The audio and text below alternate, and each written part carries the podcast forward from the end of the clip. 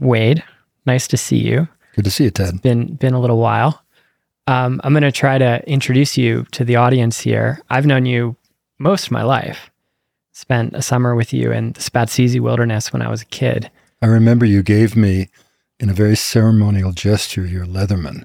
Do you remember that? I do. I do actually. Yeah. That's so sweet. Yeah. Yeah. At the end of a summer up in the wilderness. You'd you- come up with your parents and you were very earnest and, and you loved the place. And, um, and your dad was just sort of making the transition from a kind of high powered investment guy in Philadelphia to the kind of crazy Jackson Hole adventurer he became.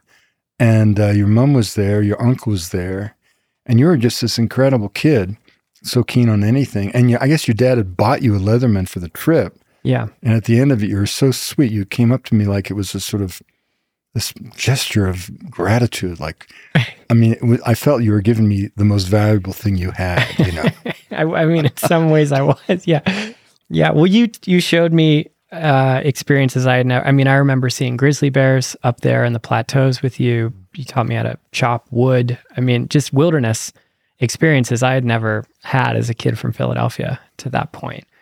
So it was it was a really meaningful trip. well, you certainly went on for a wild life. That's for sure. Yeah.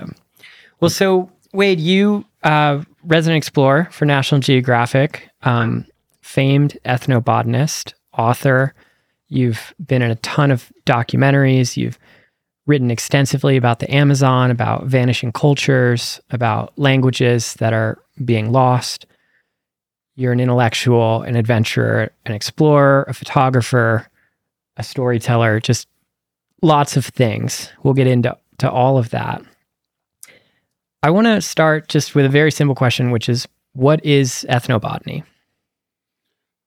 Well, ethnobotany is just the study of the interaction of human beings and plants. And for me, ethnobotany was like any other vocation, just a lens through which to see the world, and only for a while. You know, I, you know, I was always fascinated by culture. I went off to South America on my own at the age of fourteen um, because my, I had a mother who was very determined and said that Spanish was the language of the future. And I've always I think from the youngest age been inter- interested in that interface between cultures. You know, I grew up in Quebec at the time of what we call the two solitudes, when French and English really weren't speaking to each other. I mean, it was really, uh, for a time, it was very violent. Even we had martial law, tanks in the streets of Montreal, a, a serious independence movement in Quebec. Some might have said a terrorist. There were bombings, kidnappings, and I grew up in a English suburb that was sort of plunked like a carbuncle in the back of a old traditional French village that probably went back certainly to the 18th century, probably the 17th century. And there was a boulevard, Cartier Boulevard, that literally divided the English from the French. And uh, as a little boy, my mother would uh, send me to buy groceries or cigarettes or milk at this little tiny little um, corner store that was owned by a wonderful francophone couple that was right on that dividing line. And I remember as a little boy looking across that boulevard and thinking, right across this road, there's another language, another religion, another way of life. And some voice in me was saying, you know, why aren't I allowed to cross this road? And that didn't come from my family because my parents were much beloved in the village. They were very kind. But in the society, there was this chasm between those two worlds. And in a way, I've been crossing that road ever since. You know, so ethnobotany was really, you know, I, I went off to university and, uh, uh, you know, everybody thinks that um, life is linear. It's actually made up of these incredibly serendipitous moments, you know, and uh, I, I, I was uh, I went off to Harvard and spent most of my first year making trouble. Um, you know, I kind of got radicalized upon arrival and was involved in the anti-Vietnam movement, and uh, was so focused on on politics um, that I had forgotten about academics. And the day came when you had to de- declare your major for the next year, right? What are you going to concentrate in? And I hadn't given it a thought. And by complete chance, I had walked out of the Peabody Museum of Ethnology And with, with my head still kind of swirling with these images of all these dioramas of these shaman wrapped in all the colors of the rainbow, I ran into a acquaintance in the street and I said, Stuart, what are you going to declare as your major tomorrow? And he said, anthropology. And I said, what's that? And he said, well, you read about Indians. And like Forrest Gump, I said, that'll do. And that's how I signed on in anthropology. And then after about a, a, a year or two of basically just reading about indigenous peoples and books, uh, I was restless to to live amongst them, you know. And I was um, literally in a cafe in Harvard Square with my roommate, who was also a student of anthropology, also from the West. And there was, by complete chance, a National Geographic map of the world right beside us. And suddenly David looks at the map. He looks at me and he looks at the map and he points to the high Arctic. I look at the map and I watch my left arm rise and it strikes the northwest Amazon.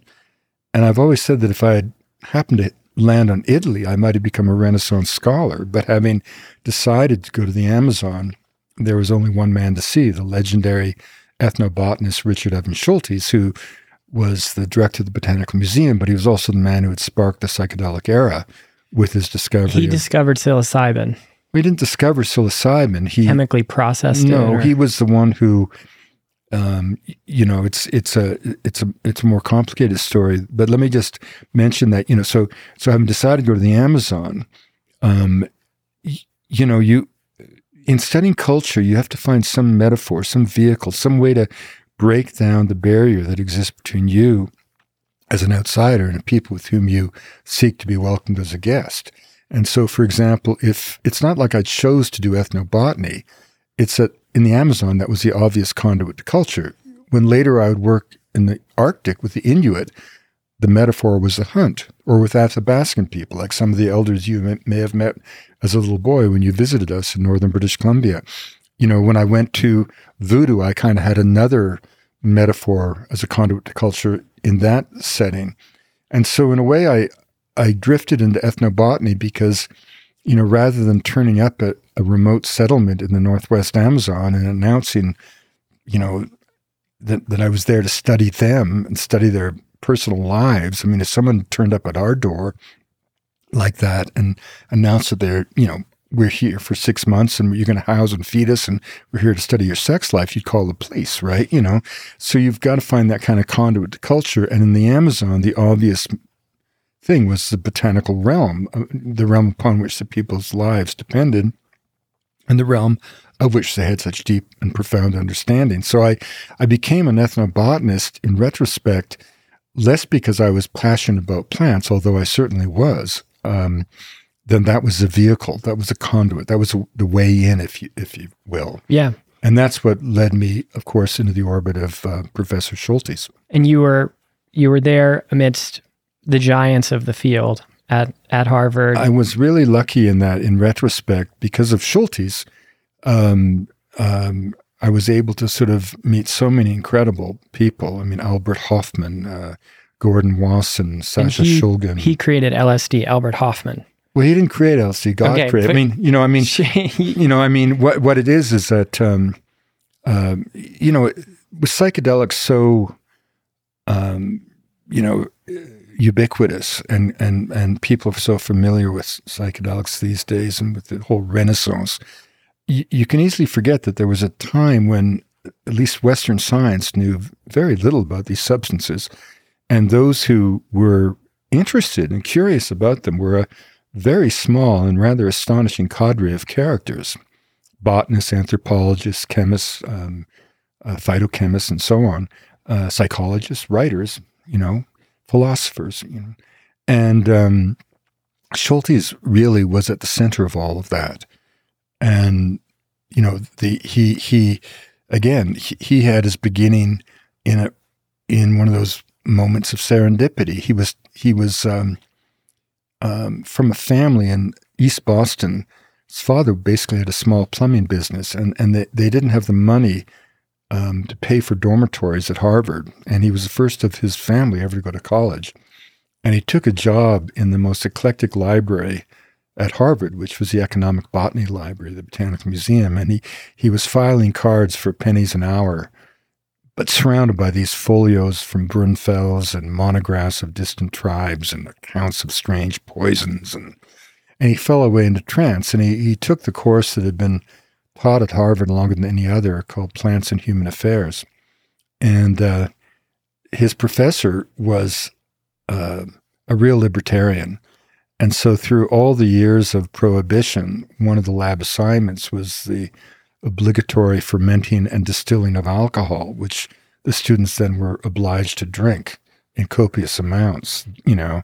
But when it came time to these curious plants that were then known as a phantastica, uh, you know, peyote, uh, uh, yahe, all these, you know, um, even Professor Ames had his limits, so the students had to do a book report instead. And Schultes had so much homework that he raced to the back of the lab and deliberately chose the thinnest book of all the possible books to cover, put in his satchel, went home to his tenement in East Boston, and that night botanical history was made because that thin volume turned out to be the only monograph then available in the English language that described the stunning pharmacological effects of peyote and was written by a man called Heinrich Kluver. And Schultes read throughout the night of these visions of orb like brilliance that descended over the imagination of people exposed to mescaline. And he was just enchanted. And he went back the next day to his professor and said, I have to know this plant. And, and Professor Ames said, Well, you can. First, you must read about it, and then you must experience it. And I think we can get you a grant to do that. And so Schultes read all that spring, um, you know, works of people like Lumholtz, who was with the Tarahumara and the, and the uh, and um, and, and read of how the the uh, Comanche Quanah Parker in a vision absorbed the peyote into the Great Plains and how it dispersed with a rate of diffusion unprecedented in the history of culture, reaching all the way to the Cree and a hundred societies. And that was, of course, the peyote cult, or, the, what became the Native American Church. And then that summer, in an old 1928 Studebaker with a graduate student called Weston La Barre at Yale, an anthropologist, Schultes went bouncing over the dusty roads of Tennessee to get to Indian country, Oklahoma, where for um, eight weeks of his young life, he ate peyote four and five times a night, a week. And he came back a man transformed, you know, and he came back and he testified in Congress about the rights of Native American people to use peyote as a sacrament. And he wrote his undergraduate thesis on peyote, all quite heady stuff for a kid who'd never before been west of the Charles River. And then he was working on his undergraduate thesis on peyote at the Smithsonian, at the Natural History Museum. Actually, it was in the National Herbarium when he stumbled upon the clue that would allow him to solve the greatest mystery in the history of ethnobotany and that was the identity of these two long lost sacred Aztec plants, Teonanácatl, the flesh of the gods, and Ololiuqui, the serpent vine. And what he found was a note um, on a herbarium specimen identify, uh, directed toward the late Dr. Rose, who'd been director of the National Herbarium. It came from an unknown German engineer in, in Mexico by the name of um, B.P. Reko. And the note said, and there had been a famous Smithsonian anthropologist who claimed that Teonanácatl was peyote. Schultes didn't agree, but he had no way of showing it. And the note from this German engineer said, I understand your man Safford says that Teonanácatl is peyote. He's an idiot. It's not, it's a mushroom. I've seen it used. Yours sincerely, BP Reko. And Schultes immediately jumped on uh, a, a bus from Mexico City, met Reko, and the two of them took the train south to Oaxaca and then began to trek into the homeland of the Mazatec. And that's when Schultes uh, collected the first specimens of what we now know to be the so called uh, magic mushrooms, which came later, right? And that was the event that sparked the psychedelic era. Yeah, these these figures they they didn't discover these substances, but they they recorded them in in Western tradition for the first right, time. Exactly, and and they but they but they also you know became interlocutors or or you know they they they brought to light um, these ancient practices, and they did so with enormous respect. And I mean, the story of the mushrooms is so fascinating because it's right out of Indiana Jones. Because there was another team. BP Reko turned out to be an ardent Nazi, and there was another team led by Bernard Bevan, who was Ernest Bevin's brother, who later served in Churchill's cabinet. And this was British Secret Service with a young American called Jean Johnson, who was later killed in North Africa. Anyway, these two teams were converging on the small little town of Huautla in pursuit of this mystery, and Schultes was the first to actually collect the mushrooms and verify that Teonanácatl was in fact a mushroom. And then what happened is a war intervened. Schultes went off to the northwest Amazon. Um, was murdered. Uh, Johnson, as I said, died in the North African landings. And the whole kind of story um, uh, sort of went on hold until after the war.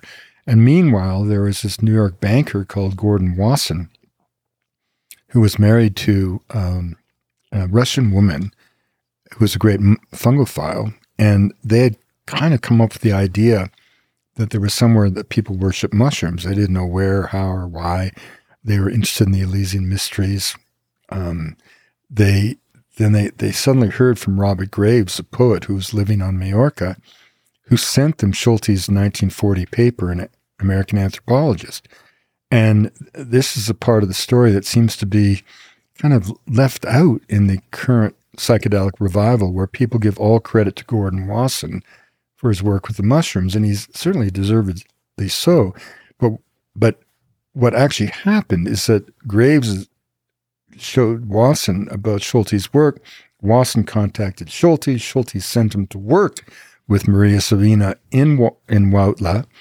And then after several expeditions, um, Wasson was able to participate in a mushroom velada uh, with Maria Sabina. He wrote it up for Life magazine. An editor picked a snappy title, Seeking the Magic Mushrooms, and the name stuck, and, and, and the kind of psychedelic era had begun. Timothy Leary back at Harvard, I guess, had a subscription to Life magazine because he made his own beeline for, in his case, Cuernavaca, and took the mushrooms. And and that, is this around the time you were there as well? What, oh, no, it's long before I was there. That's before you were there. Yeah, I mean, you know, th- this is all going on. I mean, Wasson went to uh, first con- met, met uh, Schultes about 1953, the year I was born, mm. and um, and um, uh, Leary's journey in Mexico, I think, was about 1961, 62, something like that, very early on. Hmm. I mean, this atmosphere that you you, you came of age in at Harvard with these with these giants of botanical discovery of psychedelic discovery must have made great impact on you. You you went on to explore the world, um, all forms of immersion into far flung cultures, vanishing cultures, different forms of psychedelic experience as well. Maybe we'll we'll jump into Haiti first because I believe that's well. what before you, you get there, I mean, I think I think I think something worth remembering is that when I first met Schultes, um, if I said to a hundred of my friends, "I'm going to the Amazon," ninety-five wouldn't have known where it is. If if I had said to, I mean, I, rem, I remember when I decided to go to the Amazon. I mean, I literally, uh, I had mentioned that anecdote about being in that cafe with my roommate, right? Well, having decided to go to the Amazon, there was only one man to see, and I kind of marched up the cha- stairs to Schultes' office. Uh, he opened the door, and I said, "My name's Wade Davis. I've saved up money in a logging camp. I want to go to the Amazon like you did and collect plants." He didn't ask for my credentials or who I was, what courses I had taken. He just said, "Well, son, when do you want to go?" Mm. And two weeks later, I was in the Amazon. But before going, he he he had three pieces of advice. He said, "Don't bother with leather boots, because all snakes bite at the neck." And then he said, "Don't forget to wear a pith helmet," because he had not lost his bifocals in twelve years. And the third piece of advice was not to come back without trying ayahuasca. Now, at that time, again, even though this is 1971, 72, uh, and and the and the and the and the psychedelic scene is is has been going on for years in the States by then, almost nobody knew about ayahuasca. It was extraordinarily obscure. So when I was lucky enough to kind of come into his orbit and um, be part of his lineage in the sense that there weren't that many of us, you know, there was, but I had two older brothers, Tim Plowman and Andrew Weil. Uh, and there was this kind of incredible cadre of students drawn into the charisma of Schultes, not really intellectually, because he was a man of action indeed. I don't think I ever had an intellectual conversation with him. He would say things to you like, you know, there's one river you should know, knowing full well that the process of getting to that confluence would involve experiences guaranteed to assure you that if you emerge from the forest alive, you'd be a wiser, more knowledgeable human being. So there, we were doing this work with no with no um, with no recognition. You know, it was very much in the same, not dissimilar in a way. And when I think about it, to how Schultes had operated in the 1930s. You know, I mean, you know, there there, there was no cachet to taking ayahuasca. No one even knew what it was, right? So in that sense, there was a certain pioneering aspect to it that that echoed at least what Schultes had been doing. Um, you know, research for its own sake. You know, uh, exploration for its own sake. Uh, and I was very fortunate to hook up with his real protege, Tim Plowman, for whom Schultes had secured this very large grant to study uh, a plant known to the Inca as the divine leaf of immortality, and that was, of course, coca, the source of cocaine. So in the 1970s, I guess it was one of the most desirable academic grants, a quarter million dollars to study coca.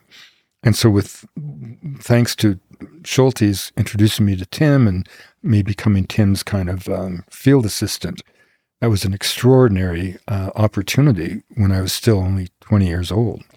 There's there's 80 or hundreds of different uh, genus of of cocoa plant? No, there's, or? no, there's there's there's hundreds of species of, of the genus Erythroxylon. There are only two cultivated species, each of which has two cultivated varieties. I'm curious about that because it does seem to be a somewhat regular pattern. Um, you know, I think of I think of mezcal, of which there's many different types of agave, but only a few that sort of reach global commercialization. Or bananas or apples. There's there's many different well, types of all these plants, but it's it tends to be that only one or two or rubber, rubber with Schultes and leaf the leaf blight problem with rubber trees. There's um, really only one type of rubber well, tree. Well, three that, rubber trees that yield latex, but again, those have never been successfully really uh, cultivated in the in the Amazon, right? And so they.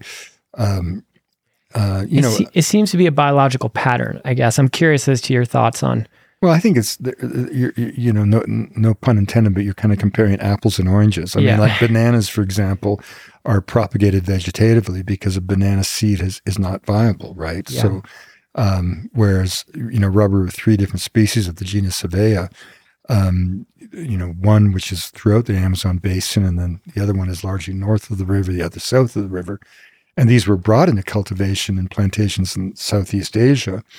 Um, but but but not, not in a sense not as true cultigens. You know, I mean, it's sort of a defining notion of a cultigen is a plant that doesn't really exist outside of human manipulation, if you will, or certainly a cultivar. And coca, coca, the fascinating thing about coca is that the it now appears from DNA anal- analysis that all four of the cultivated varieties are derived ultimately from the same wild ancestor, a plant that grows around along the um, eastern slopes of the Andes, all the way from Colombia to Bolivia.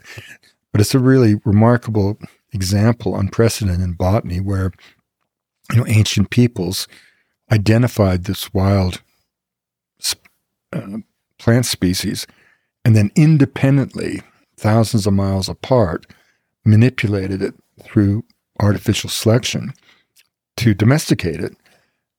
And in both instances across a range of that process, developed this incredible reverence for it, sacred plant, independently domesticated, um, and yielding two completely different species of of domesticated culti- cultigens and four cultivars. It's just it's just a fascinating story. And it's been there, there's a study you were part of that I either you told me about at one point or I read, but the coca leaf increased um, enzymes that allowed for nutrition, nutritional absorption, or, or additional calcium. No, what it is, I mean, you know, th- one of the things that was so remarkable is that a coca, which was obviously revered by the Inca, and not just the Inca, but every pre-Columbian civilization, um, was, of course, because of its importance, immediately denigrated by the Spanish in the wake of the conquest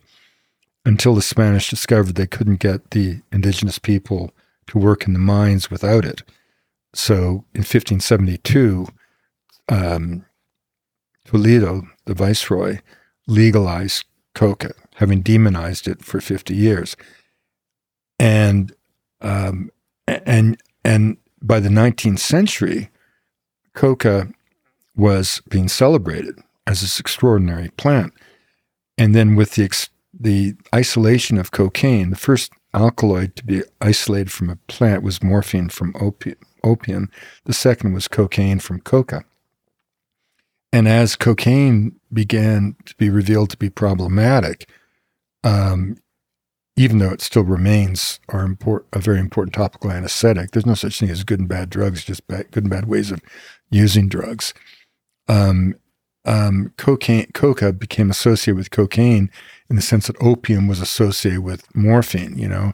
And so, in all that time, efforts to destroy the coca fields, which were really driven mostly by ideology. In other words, when um, when physicians in Lima looked up into the Andes and they saw poor nutrition, poor sanitation, uh, one social pathology after another, there had to be a reason. And because um, issues of economics and class and class and land distribution, equity, uh, came too close to challenging the foundations of their own bourgeois lives in Lima, they settle on coca as the ultimate culprit. So the efforts to eradicate coca fields began at least 50 years before there was a problem with illicit cocaine and the rise of the Medellin cartels. And it had nothing to do with the pharmacology of coca, but the cultural identity of those who revered the plant, right? And so, in all those years, when all these physicians, completely in opposition to the reports of scientists, scholars, physicians in the 19th century that heralded the properties of coca as a miracle plant, now suddenly it was demonized as if it was equivalent to cocaine. Well, coca is to cocaine what what uh, potatoes are to vodka, not comparable. But in all of that time, no one had done the obvious, a nutritional study to try to just find out what this plant really had in it. And when finally Tim Plowman and Andy Weil and Jim Duke did that uh, study as part of our overall um, study of coca in the 70s, what they found was really interesting. I mean, yes, it had a small amount of cocaine in it, um, absorbed benignly uh, in the mucous membranes of the mouth, a, a mild stimulant, um, very different than the salt that is cocaine when it's extracted um, in a laboratory. Uh, but also, coca had all these other properties. It was just chock full of vitamins, uh, full of nutrients. Uh, it had enzymes which enhance the body's ability to digest carbohydrate at high elevation. It had um, um, um, more calcium than any plant that ever been assayed by science, which made it perfect for a diet that traditionally lacked a dairy product. And so, in this kind of one elegant assay that could have been done at any time in the previous 60 years, uh, Tim and Jim Duke put into stark profile these efforts to eradicate the traditional fields and, and, and show that this was a plant that had been used with no evidence of toxicity, let alone addiction, um, for all of its history. And I, and I think this touches upon Ted. Part of what I do is is is I've always been an activist. I've always been mission driven. You know the the the you know the the um, I'm not I'm not really just interested in collecting in that case collecting plants to make a scientific study. You know I, I don't I, I kind of grew up um, heavily influenced as well, not just by Professor Schultes, but by my anthropology tutor and friend David Maybury Lewis, who had created cultural survival. And he, he, in a very kind of Boasian way, he saw activism as critical to the mission of anthropology. You know, um, you know, it's like um, Ruth Benedict, the great student of Franz Boas, said the purpose of anthropology is to make the world safe for human differences. So in all the work I've done, there's always been that element. You know, I mean, I yeah. went to Haiti not simply to try to find the drugs, quote unquote, used to make zombies. I went to examine a phenomenon, the Haitian zombie, that had been used in a explicitly racist way to denigrate a people in their incredible religion, and try to make sense out of sensation. You know, you know, I mean, you know, why is it uh, that when we talk of the great religions of the world, Africa's left out? how did we possibly come to see voodoo as something evil and black magic when the word just is a Fon word from Dahomey that means spirit or God? And then when you actually peel back the, the, the, the reality of voodoo, it's a quintessentially democratic faith, you know, that the believers have direct access to the divine. I mean, Haitians used to always say, you white people go to church and speak about God. We dance in the temple and become God, right? So, and the same thing with coca. It's not, it's not, it's not just to uh, it's not enough in my mind to delineate the I don't know the phylogeny of the cultivated you know of the the wild species or even in doing nutritional study you you have to you have to build the argument that denying the people of the Andes coca is not like denying coffee to the Turks or beer to the Germans or or tea to the English. No, it's it, it, if you understand the role that coca plays in not just daily life, but in ritual life, in spiritual life, to deny people coca is um, an act of cultural genocide. So for me, you know, my mission has always been um, there's always been a kind of a political uh, or activist kind of angle to it. Yeah. I've including my work with languages. You know, I mean, yeah. I mean, just waking people up to the fact that, uh, you know, we're living through an era where half the languages of the world aren't being spoken to children. And no one's really, until relatively recently, and, and, and, and uh, certainly I was one of the early voices in this.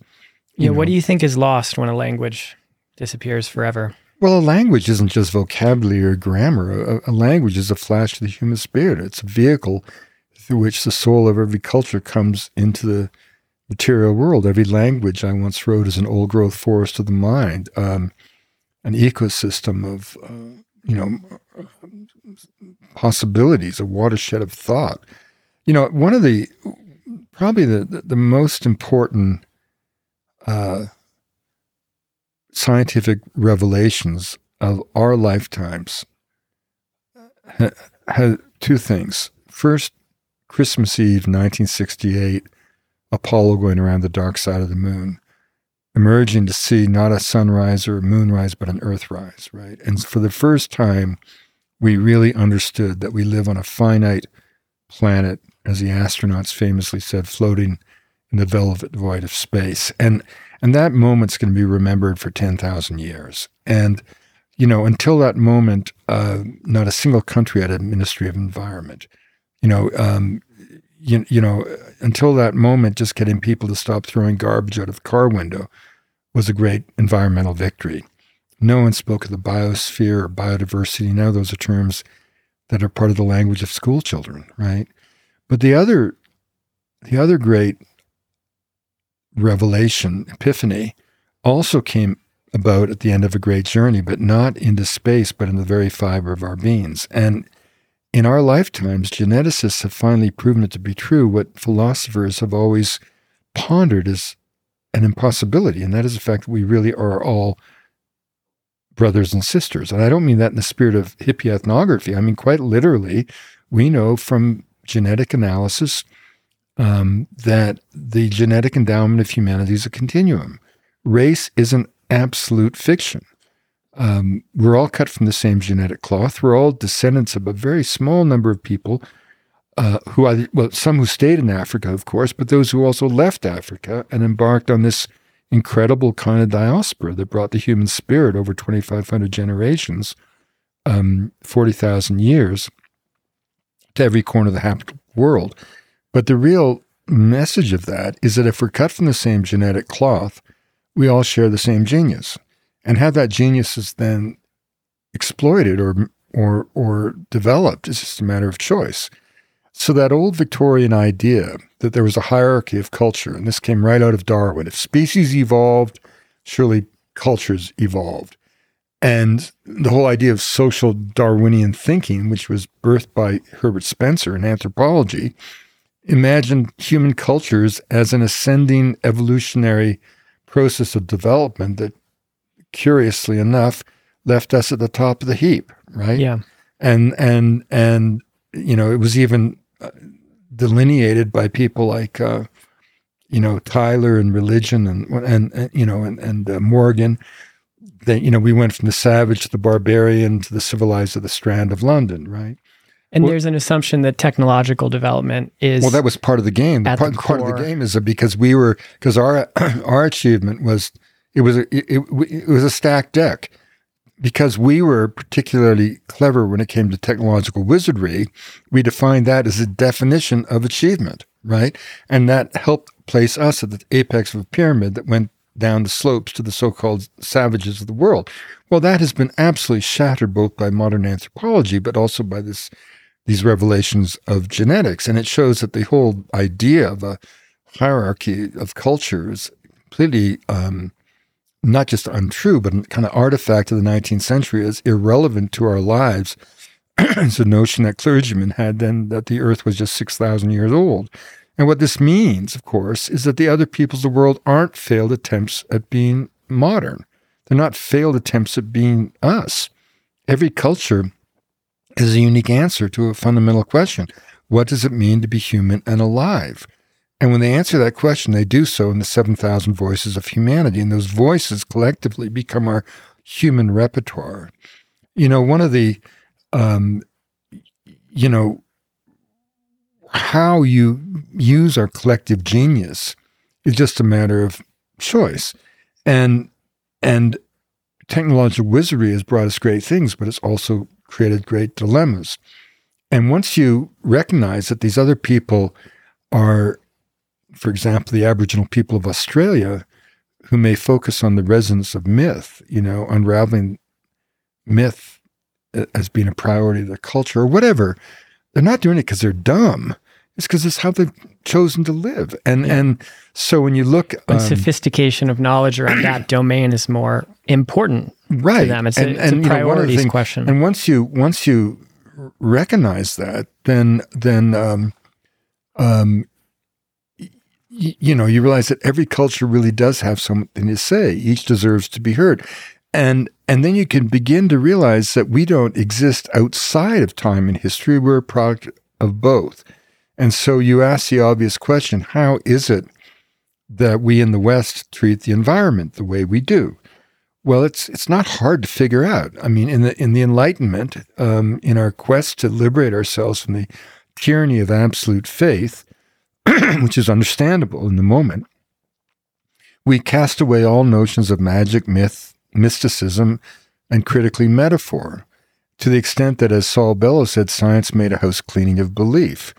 Um, and the idea that the flight of a bird could have meaning was ridiculed. And out of that perspective came great things scientific method, allopathic medicine. We put a man on the moon. But it also led to a point where, where um, only things that could be measured and seen and quantified could exist. And how did that have implications? Well, it's the way we began to see the world. You know, like I was raised to believe that a mountain was a pile of rock ready to be mined. Well, that makes me different than my godchildren in Peru, raised to believe that a mountain in the Andes is an Apu deity that will direct their destiny. Now, it's not about who's right and who's wrong. I was raised to believe the forests of British Columbia existed to be cut. That was the foundation of scientific forestry. It's what I was taught to practice as a logger in the woods. Well, that may be different than my friends amongst the First Nations, like the Kwakwaka'wakw, who believed that the forests were the abode of Hukuk and the crooked beak of heaven and the cannibal spirits, you know, that would be embraced during the Hamatsa initiation. Again, it's not about who's right and who's wrong. It's it's how the belief system mediates the interaction between human beings and the natural environment with profoundly different consequences for the ecological footprint. I wrote a book called The Wayfinders, where the publisher put a snappy title on that I wasn't too pleased about called Why Ancient Wisdom Matters in the Modern World. I didn't like the title because it implied that these indigenous cultures we're talking about were somehow vestigial when they're not, you know, and um, uh, uh, as if they're fading away when they're not. They're being driven out of existence, right? And um, uh, but but in trying to answer that subtitle question, I came up with two words climate change. Again, not to suggest we go back to a pre industrial past or that anyone be kept from the brilliance and, and products of human uh, modernity, but rather to suggest that the very existence of all these other different ways of living, of being, of thinking, puts a lie to those of us who say we can't change. Um, when all we know we must change the fundamental way in which we inhabit the planet. So it's that it's that you know people who think oh, you know oh the, you know these societies quaint and colorful you know destined to fade away as we roar on. Well, that's actually not true. We can't afford to roar on as we're doing. And and these societies are here to we lose important knowledge. It's not just you lose the knowledge. It's it's it's it's not about that. It's it's that it, it liberates us from the straitjacket of believing that we have no options. That, you know, oh, that's nice and quaint, but let's be real. You know, we really do have to grind up that mountain because we need the nickel, right? Well, we don't, you know, or or if we do, we we can at least pay attention to what it means for society to believe something very, very different. In other words, the human experience is not distilled in our ideology, and it's not distilled in the Western. The universal, ubiquitous success of the Western way of thinking, the consequence of which are evident to all of us, should not suggest that it's the norm in the human experience. In fact, when viewed through the anthropological lens, it appears to be highly anomalous. Most societies live not with a kind of extractive model in mind, but with a with a relationship to the natural world and each other for that matter based on reciprocity. Some iteration of a basic idea that, you know, uh, that the, the earth owes its bounty to human beings and human beings owe their fidelity to the earth. This is why most of our kind of our concepts of the ecological native are so are so kind of well intentioned but misguided. You know, indigenous people are not sentimental, nor are they weakened by nostalgia. There's not a lot of room for either uh, in in the harsh winds of the Arctic or in the slopes of the high Himalaya. In my experience, indigenous people have created a kind of a mystique of the earth based on not based on an idea of being close to it in a Thoreauian way or or being of it in a kind of Rousseauian sauvage way, but on a far more subtle intuition, the idea that the earth itself can only exist because it's filtered through the human imagination. So, so you know, um, um, plants and animals aren't seen as just props on the stage upon which only the human drama unfolds.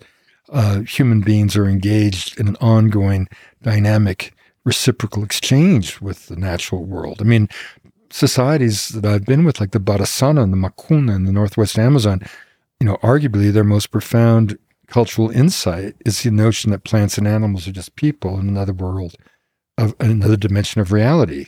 Or if you go to the Sierra Nevada in Colombia and, and spend time with the Mamos, you know, the sun priests of the Arhuacos and the Kogi and the Wiwa, I mean, they literally believe their prayers maintain the cosmic balance of the world. Now, again, it's not whether that's right or not. What we should be paying attention to is the consequences of those beliefs which means that the people have lived in what can only be described as a kind of harmonious engagement with the natural world for most of their history. And we continue to tear that forest apart. You, you think know. ritualized um, tradition around psychotropic substances in these cultures is an essential component of what you're describing no, right now. No, because I mean one of the one of the um, um, one of the fascinating things about psychedelics from nature is that there's a there's a very strange element to the distribution of the 120 or so psychoactive substances identified by science from the plant realm. 95% are from the Americas. Not because the forests of Equatorial West Africa or Southeast Asia are depauperate, and not because people haven't explored those forests for biodynamic properties. In West Africa, the manipulation of folk poisons is probably the most ubiquitous trait of material culture. It's that the use of these psychoactive substances are just one way of satisfying what is a universal human desire to invoke some technique of ecstasy, to soar away on the wings of trance, to get into metaphysical realms where deeds of medicine and, and, and spirit can be worked, right? And so in the Americas, the vehicle to the gods um, uh, is, is often these plants. But if you go to African culture, like in Haiti, the Haitians used to say, "You, you, you white people go to church and speak about God. We dance in the temple and be, uh, uh Indians." Indi- yeah, Indians, they would say, eat their magic plants and speak to God and we dance in the temple and become God. And in other words, there African ritual through spirit possession was another avenue to the divine. And so so it's not it's not like but where where these psychoactive substances I think can be of, of, of utility is in the ultimate healing that we need to do uh, with the earth itself. And what I mean by that is that that um, it's all well and good for me to uh, describe these belief systems that do reflect kind of reciprocal relations that are meaningful and true and that affect human behavior in these cultures. But it's not as if you and I can just take these beliefs on like a coat. Um, that's not how culture works, you know. But what we can do is pay attention to our relationship with the natural world. And in my opinion, the most you know, I think that the, the use of psychedelics has and its potential, the potential has been to some extent exaggerated, as often happens when new movements come along or revitalized. Certainly, some psychedelics, and MDMA is a perfect example, are incredibly useful for post traumatic stress, for couples therapy, and so on. I think some substances, psilocybin, perhaps useful for end of life care, not allowing you to not, not not eliminating a fear of death, but helping people come to terms with it. But to me, the biggest value in these substances is is th- their ability to instantaneously, viscerally, sensually reconnect us with the natural world. You cannot take San Pedro cactus and not come away with a more deeper appreciation of the natural world. I mean, one of the one of our dilemmas is that people are so disconnected from it. I mean, kids all over America know the lyrics of hundreds of their popular musical tunes. I bet not one American in 10,000 knows the formula of photosynthesis. You know? I mean, the simple, that's the formula of life. The fact that, you know, uh, you know, wa- water can come together with carbon dioxide to create carbohydrate, the, f- um, the food that we eat and oxygen, the air that we breathe, all but sparked by photons of light from the sun. Christmas, that that's the greatest miracle. and the efficiency of it. I find this incredible. You know, with respect to solar versus photo, I mean, solar energy, a solar panel is our closest approximation of photosynthesis, and we can get to twenty percent efficiency at, at best. We're we're not even close to what nature does within a within a cell, and we need all of these large but you know, I mean, I, in my opinion, no one should be able to run for office if they can't explain photosynthesis. Yeah.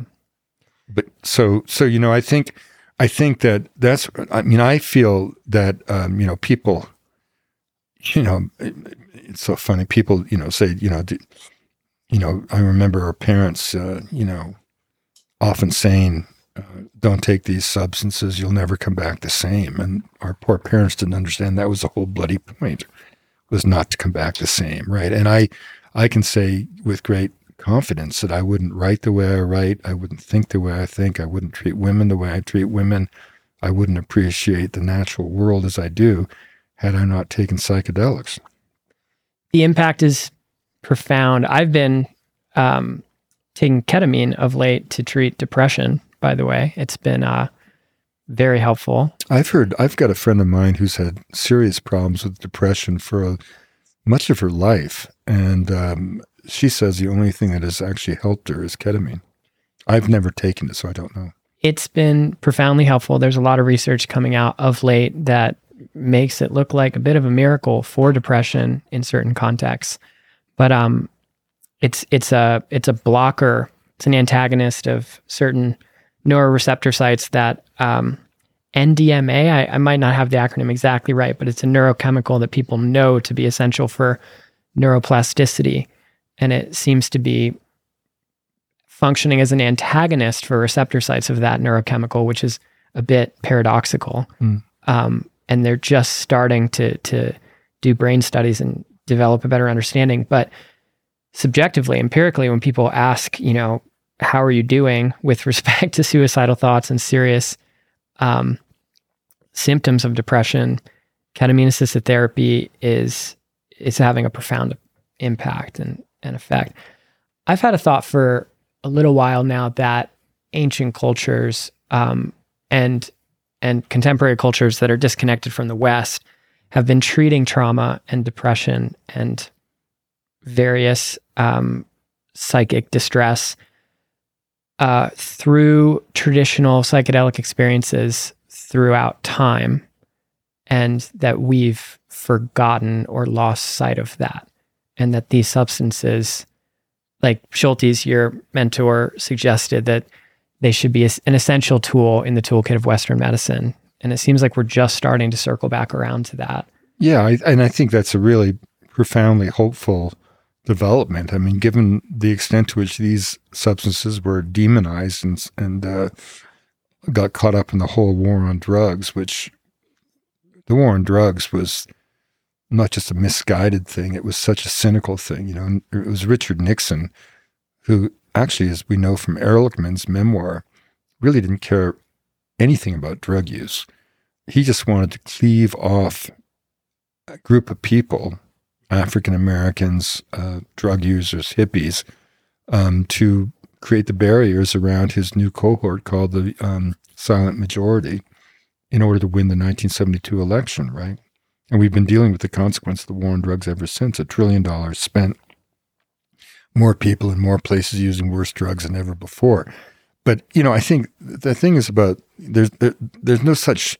We tend to generalize about quote unquote indigenous people, you know, and their use of these substances, but it, it's it can be very very different. I mean, you can you can have uh, individual um, in, curanderos uh, using these substances to diagnose and treat illness, um, but in my experience, especially in the Northwest Amazon, the use of Yahe is much more about community solidarity.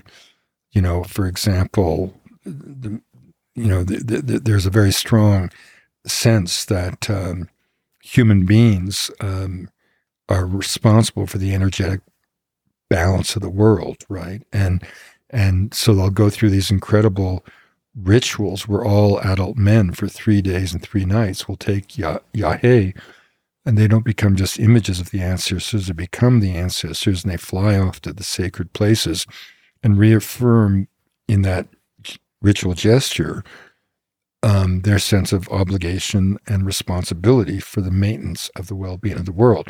I mean, this is a, a huge thing. Is you know, we for all the damage um, we've done to the environment, we think of uh, human beings therefore as a problem. But in indigenous cultures, in my experience, human beings are never the problem. We're the only solution because it is only through us that the world's, the natural world can kind of come into being. But with that, going back to this theme of reciprocity, we have obligations, right?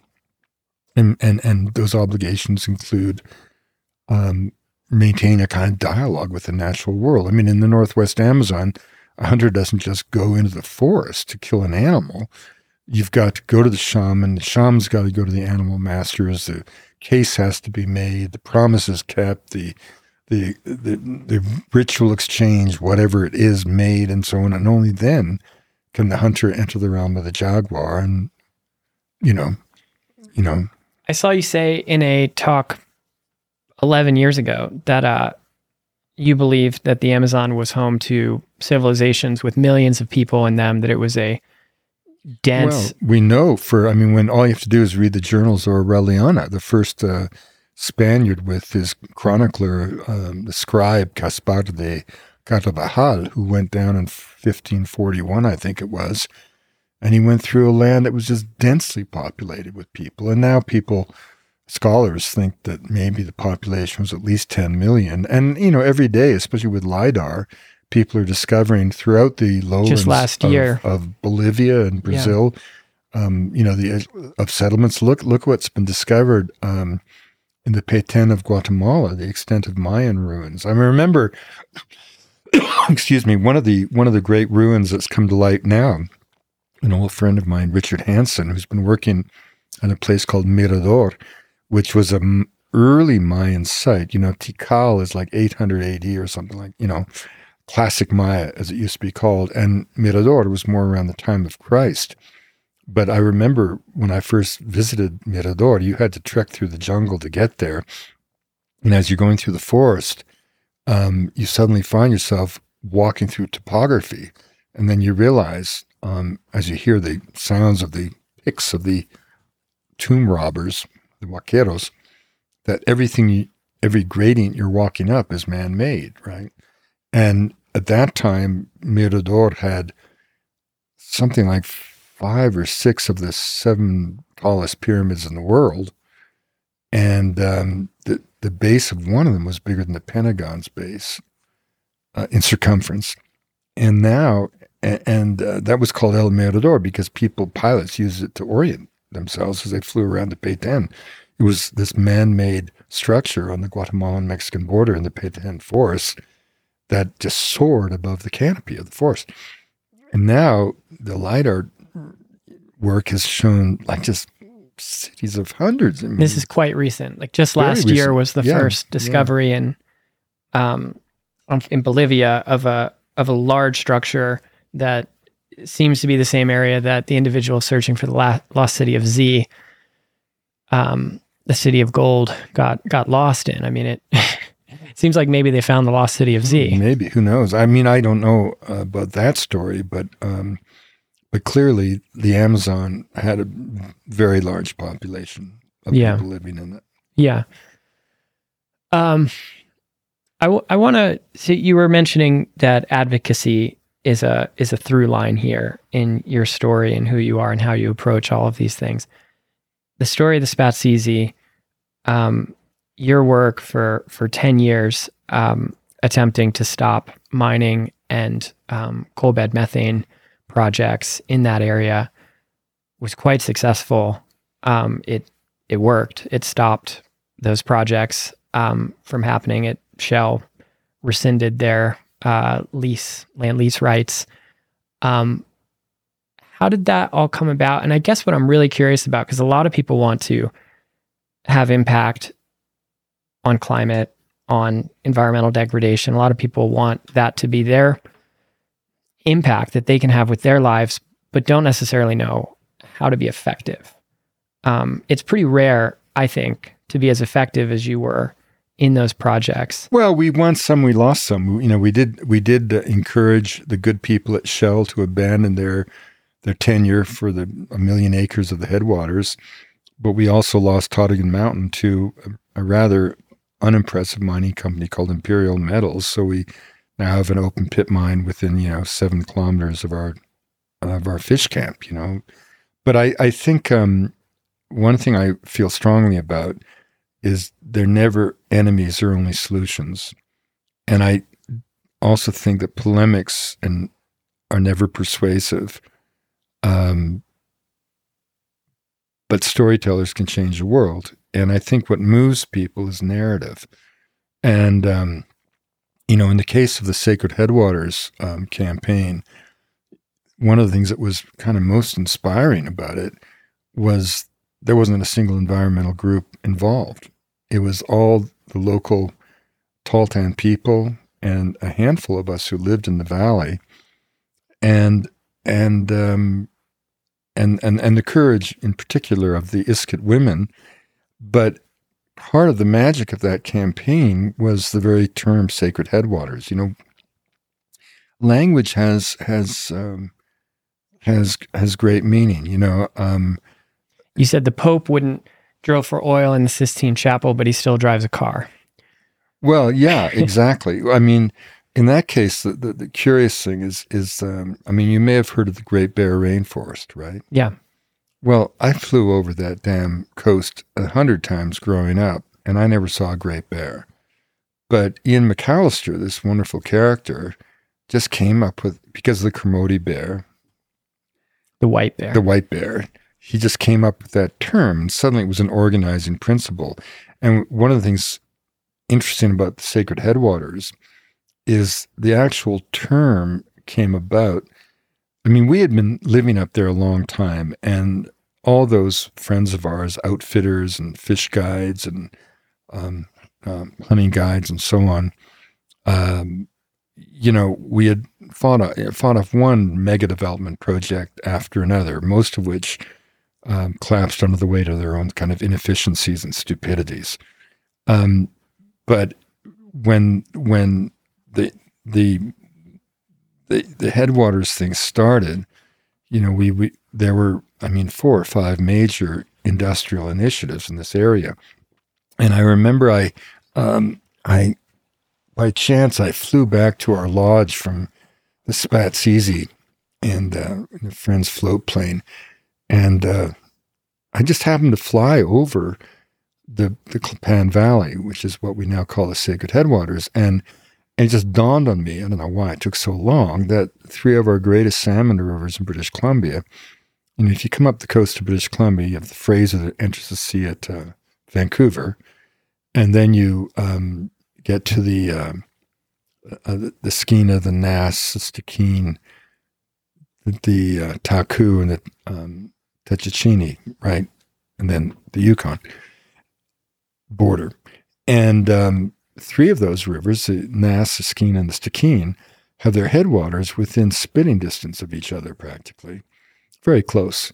And a fourth river, the Finlay, which gives rise to the Mackenzie, which flows into the Arctic, is also in that kind of rugged knot of mountains. And I flew over this and I got up from my dock. I was thinking about that. And I, I went to the fire where a friend of mine, Guujaaw, major figure in the Haida, old friend of mine, and my friend Oscar Dennis, who was um, a, a leader of the Tahltan, were having this huge argument about Raven, like who owns Raven.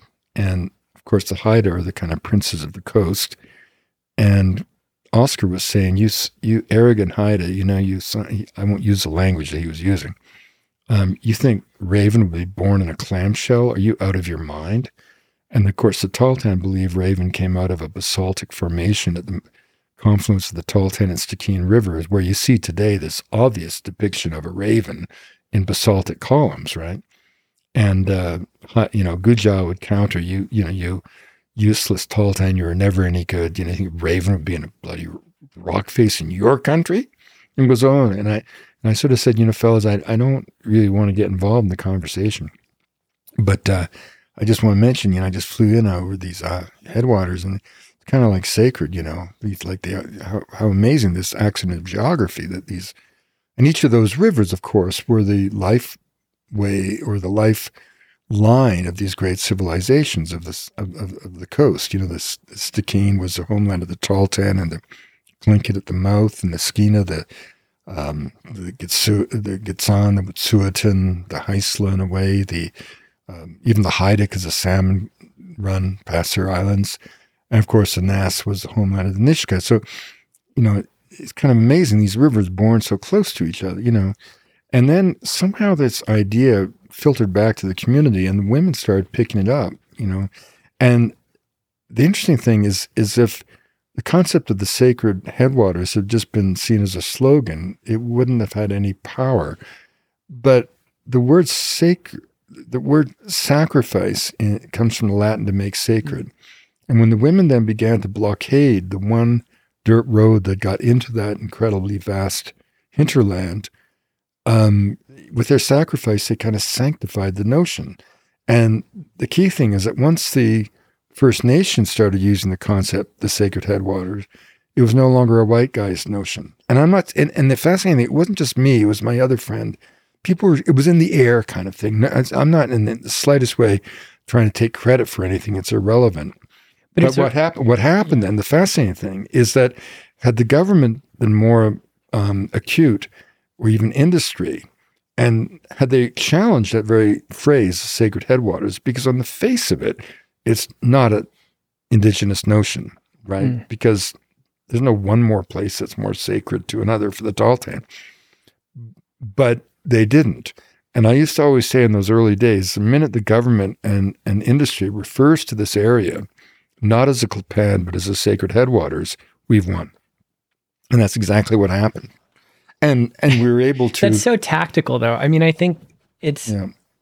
a relatively small number of people. It'd be like um, uh, a handful I, of storytellers and some indigenous um, folks saving ANWR. For instance. Well, I mean, we, and we also, you know, we're facing down the big, what I think was the biggest corporation in the world, Royal Dutch Shell, and there was a there was a great moment at TED uh, where Chris Anderson, the curator of TED, had seen some some of the images we did in the Sacred Headwaters book. I mean, that was a whole nother story. Is is that we we we needed to, you, you know, that country is so remote. I mean, our lodge is seven hours from the nearest town, and most Canadians love the idea of the North, and they never go there. I mean, our own premier, the equivalent of our governor uh, of, of the province, Gordon Campbell, at the time, raised in Vancouver, raised in BC, twice two-term governor or premier, we call it.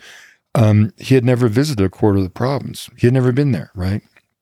And you got, you know, again, we're talking about rather remote areas. I mean, um, if you think about in the lower 48, the furthest you can get away from a maintained road is 20 miles in Yellowstone. Well, in the northwest quadrant of British Columbia, and BC is bigger than California, Oregon, Idaho, and Washington State put together. In that northwest quarter, the size of Oregon, there's one road, right? And that's where we are. So we, you know, we had no constituency. It's one of the largest know. pristine wildernesses left in oh, the yeah. world. Oh, absolutely. And when I, I first got up there in the 70s, when I was uh, got the job as the first park ranger in Spatsizi Wilderness Park, and it was a, a, roadless wilderness park the government had just created in 1975. They didn't really know what was in it, so my job description was um, wilderness assessment and public relations. And in two four month seasons, I think I saw 10 people. So there was no one to relate publicly to, you know. But I remember at the TED conference, by chance, I, Chris allowed me to have eight minutes to present these images. And um, I just before going to the stage, I heard that the head of Shell for all the Americas was in the audience. You know, propped up probably on one side by Al Gore and another side by Jeff Bezos. Who knows the kind of people that went to TED in those days. And, the heyday of TED. Yeah. yeah. And I, I just killed him with kindness in this speech. I never said anything negative. I just said, you know, I just really would like our good friends and good people at Shell not just to leave this valley, but to stay with us and move forward together as we create the biggest protected area in the history of Canada. And then afterwards, there was a a, a, a, a private luncheon uh, sponsored, I think, Wired magazine at the time.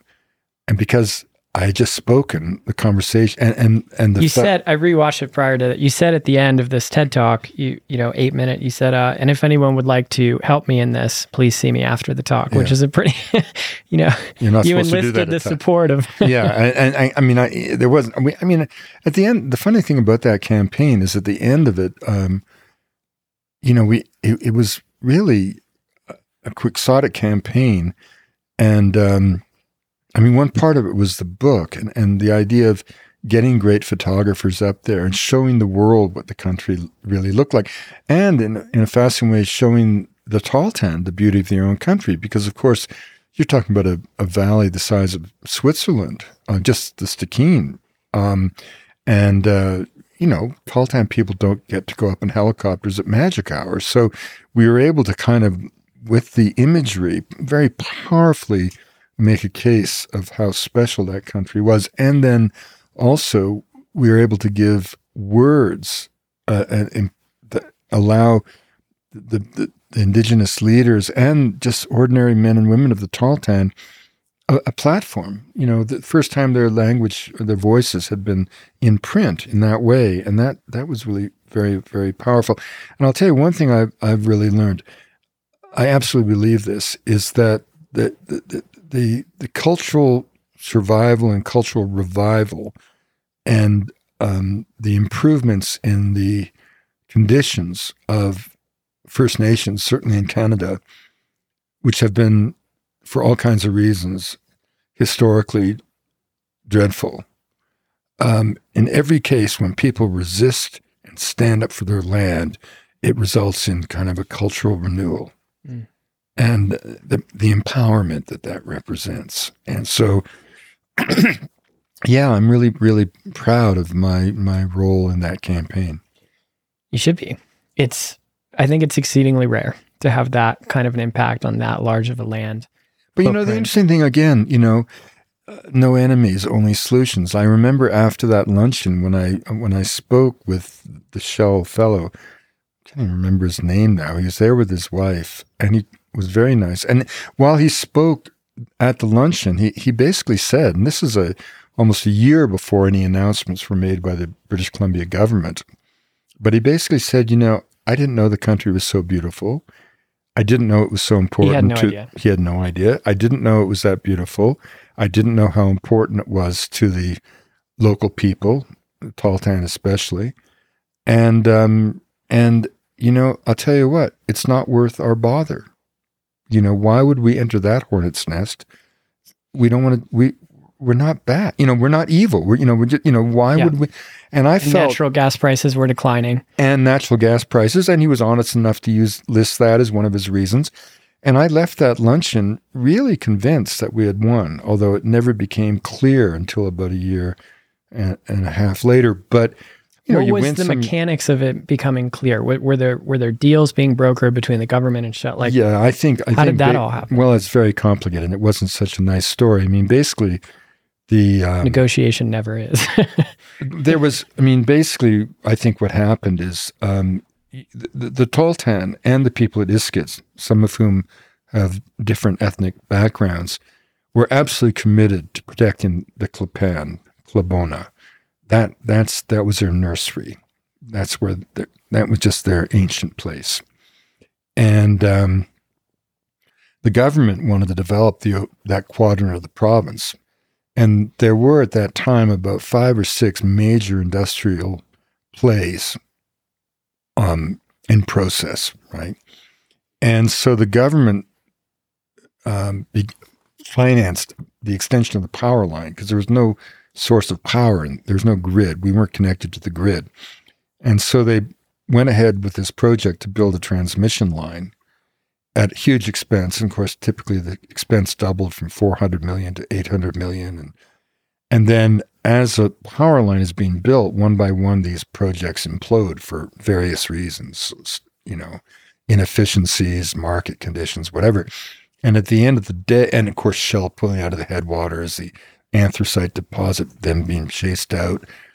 And at the end of the day, um, the there was only one standing project, and that was uh, open pit copper and gold mine on Todagin Mountain, right above our lodge where you visited. And Todagin is happens to be the home of the highest, po- greatest population of stone sheep in the world. Absolutely stunning place, the epicenter of the Stikine Valley. And that's where I came up with that line: drilling for oil or or mining. That would be like mining the Sistine Chapel, and um, and I think at the same time the Tahltan you know, being being native isn't licensed to be poor, and so, you know, I think the government basically cut a deal with the Tahltan. We'll we'll yield on the sacred headwaters, but we want um, we must have a mine because if they didn't, the problem is if they if they didn't have that mine, they would have built a billion dollar power line to nowhere. And the last time something like that happened in Canada, it brought down the government. How, what What do you mean? What was that? Well, in the 1970s, there was an arbitrary decision to build an extension of the British Columbia Railroad to open up this northwest quadrant of the mm. province. And they picked an arbitrary destination called Dease Lake, which at the time had only two rundown former Hudson Bay cabins on it, right? And it was kind of like, if we build it, they will come. And they ended up spending close to a billion dollars in the 1970s. That was a lot of money. Yeah. And without completing the railway. So it's today the most, uh, most expensive mountain biking terrain in the world, right? And, uh, Yeah. and it got it got more complicated than that, Ted. I mean, the the Imperial Metals, um, uh, Imperial Metals was about to go under and was being propped up. A guy a, a guy called Murray Edwards, who was a big player in the tar sands. He was also the owner of the Calgary Flames NHL hockey team. And by the end of the day, he basically owned this company, right? Imperial Metals. And when the conservative political leader, Liberal Party, but a conservative party in Canada, uh, in the provinces, um, was running for election, she reversed a setback in the polls with a bunch of money that he raised for her in Calgary, right? And then this company, Imperial Metals, which owned one other mine in British Columbia at a place called Mount Polley, and their tailings impoundment um, broke. And it turned out to be the biggest environmental disaster in the history of mining in Canada. It was a huge thing, billions of dollars of toxic waste going into, billions of liters of toxic waste going into the Quesnel Lake, which is one of the headwaters of the uh, Fraser River, the big salmon run. And um, everybody thought, well, my God, this has got to slow down the development of red Chris. I mean, until they at least figure out what went wrong at Mount Polley. But no, it, in a perverse way, it, it, it fast tracked the red Chris mine on Todagin with the dubious rationale that Imperial needed the money from the new mine to pay for the cost of cleaning up the old mine, which, of course, as you can imagine, they never did. And so the Todagin uh, mine was fast tracked by the government. And it was really fast tracked because that government had to have a mine. If they hadn't had a mine, they would have built this power line with nothing to use the power, basically. Yeah. Right. So it was incredibly corrupt. So even as we quote unquote won in the sacred headwaters, it was a bitter defeat on Todagin Mountain. But in retrospect, you know, as I say, you know, being being um, native is not a, uh, First Nations is not a license to be poor. And interesting thing, that seems to have happened. Although you know, um, one can only pray that the tailings impoundment will not go the way of the previous mine. But the combination of the pride that's come from securing the sacred headwaters, you know, which is a vast area, and then the economic stability that's come from people getting jobs in this mine where they near, close to the community. I think together the two things have kind of really helped the community. So you know, Hmm. you never know. You know, you just you That's the double edged sword of economic development. I, I think of Mustang, Nepal. I went there on a bunch of different expeditions, and China was building a road through it. And there's a lot of contestation of the economic development that that road would uh, would create. It would it would potentially end the culture. It was a horse culture, one of the last great Right. horse cultures, and with the road and pool halls and Chinese uh, trucking stops and things of that nature, the culture would be eroded. Um, but when I asked people, um, like the the nephew of the king and some other people we were with, they wanted the economic opportunity at the same time. So it's these You things know, are tricky. Yeah, they are tricky, you know, and I I I um I think advice for young people is, you know, I um we get so strident and um, then we get so disappointed when we lose. And my father wasn't a religious man. He was broken by the war. I never saw the inside of a church in his presence. But he did believe in good and evil. And he used to say to me, son, there's good and evil in the world. Take your side and get on with it. And it was very wise because we have this kind of thing in Christianity that if we only work hard enough, good's going to triumph over evil. You know, the Christ child will triumph over the fallen archangel, the devil. Well, as my father would say, ain't going to happen. And what he meant is that you pick your side, don't expect to win, then you won't be disappointed when you lose. And you know what? You'll keep fighting. And to me, it's a little bit like the Buddhist notion of the pilgrim. You know, it's like uh, you know, the goal of the pilgrim is not a place; it's a state of mind. And I, I I've certainly found that not expecting to win or or not demonizing the your some opponent has allowed me to fight harder in a way. I, I remember a funny story. I was, um, I was. It's kind of apolitical. I want to I want to hear your story, but you kind of take an apolitical. No, not apolitical. No, no, very much political, but but not indulgent. Like if I lose, if, if we lost, if we lost Todagin Mountain, so we lost Todagin Mountain. Am I going to live the rest of my life angry about that? Mm-hmm. Am I going to try to find out who amongst my friends in the Tahltan I see. Are working? No, it's there. It exists. It is. You know, I I remember uh, a, a, a lesson of I was once ambushed on a TV talk show, news show in British Columbia, because they had on the same interview a man called Jack Munro, who was the head of the IWA, which was the the union for the woodworkers, both in the mills and also in the forest, right? And he was probably the most powerful man in British Columbia at that point, more powerful than the premier in a way. Big, massive man, right? And he was furious because if if I thought I had been hijacked, I mean, he thought he'd been hijacked. I mean, with his status, and I was this young whippersnapper, you know, who he assumed was some kind of tree hugger, right? He was dripping with sweat of indignation.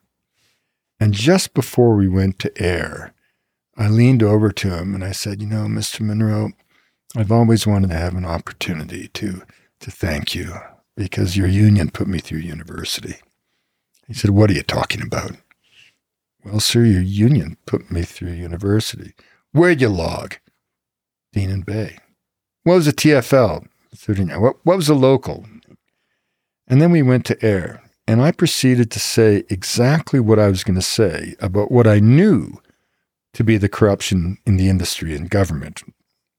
Because I'd been a forestry engineer in the front lines for the toughest logging camps in British Columbia. I was privy to everything. And everything I said, Mr. Munro knew to be true. And he would have actually liked to have said some of it because it was about his union members, right? Who were getting screwed in many cases.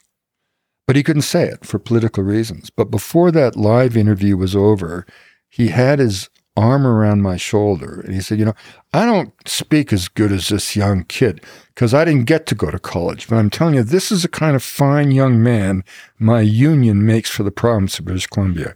So it's like, you know, because of that, I had an opportunity to say all those things.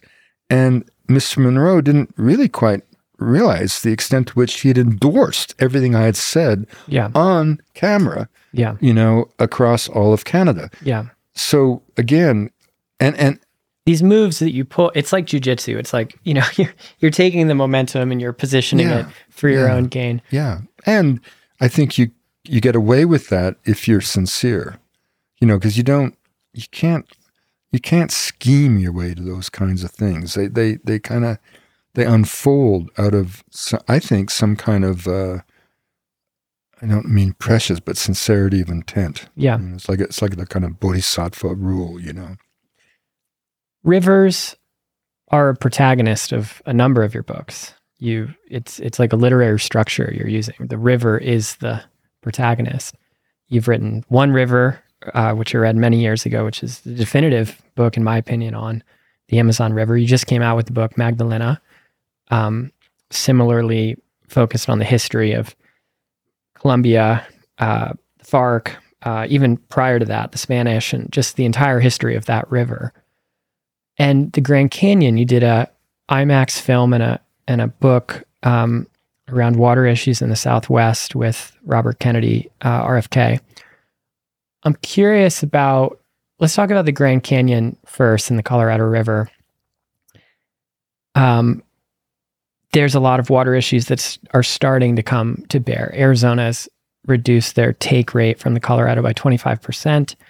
They've just implemented at a state level um, no no de- new development can use groundwater as of some months ago.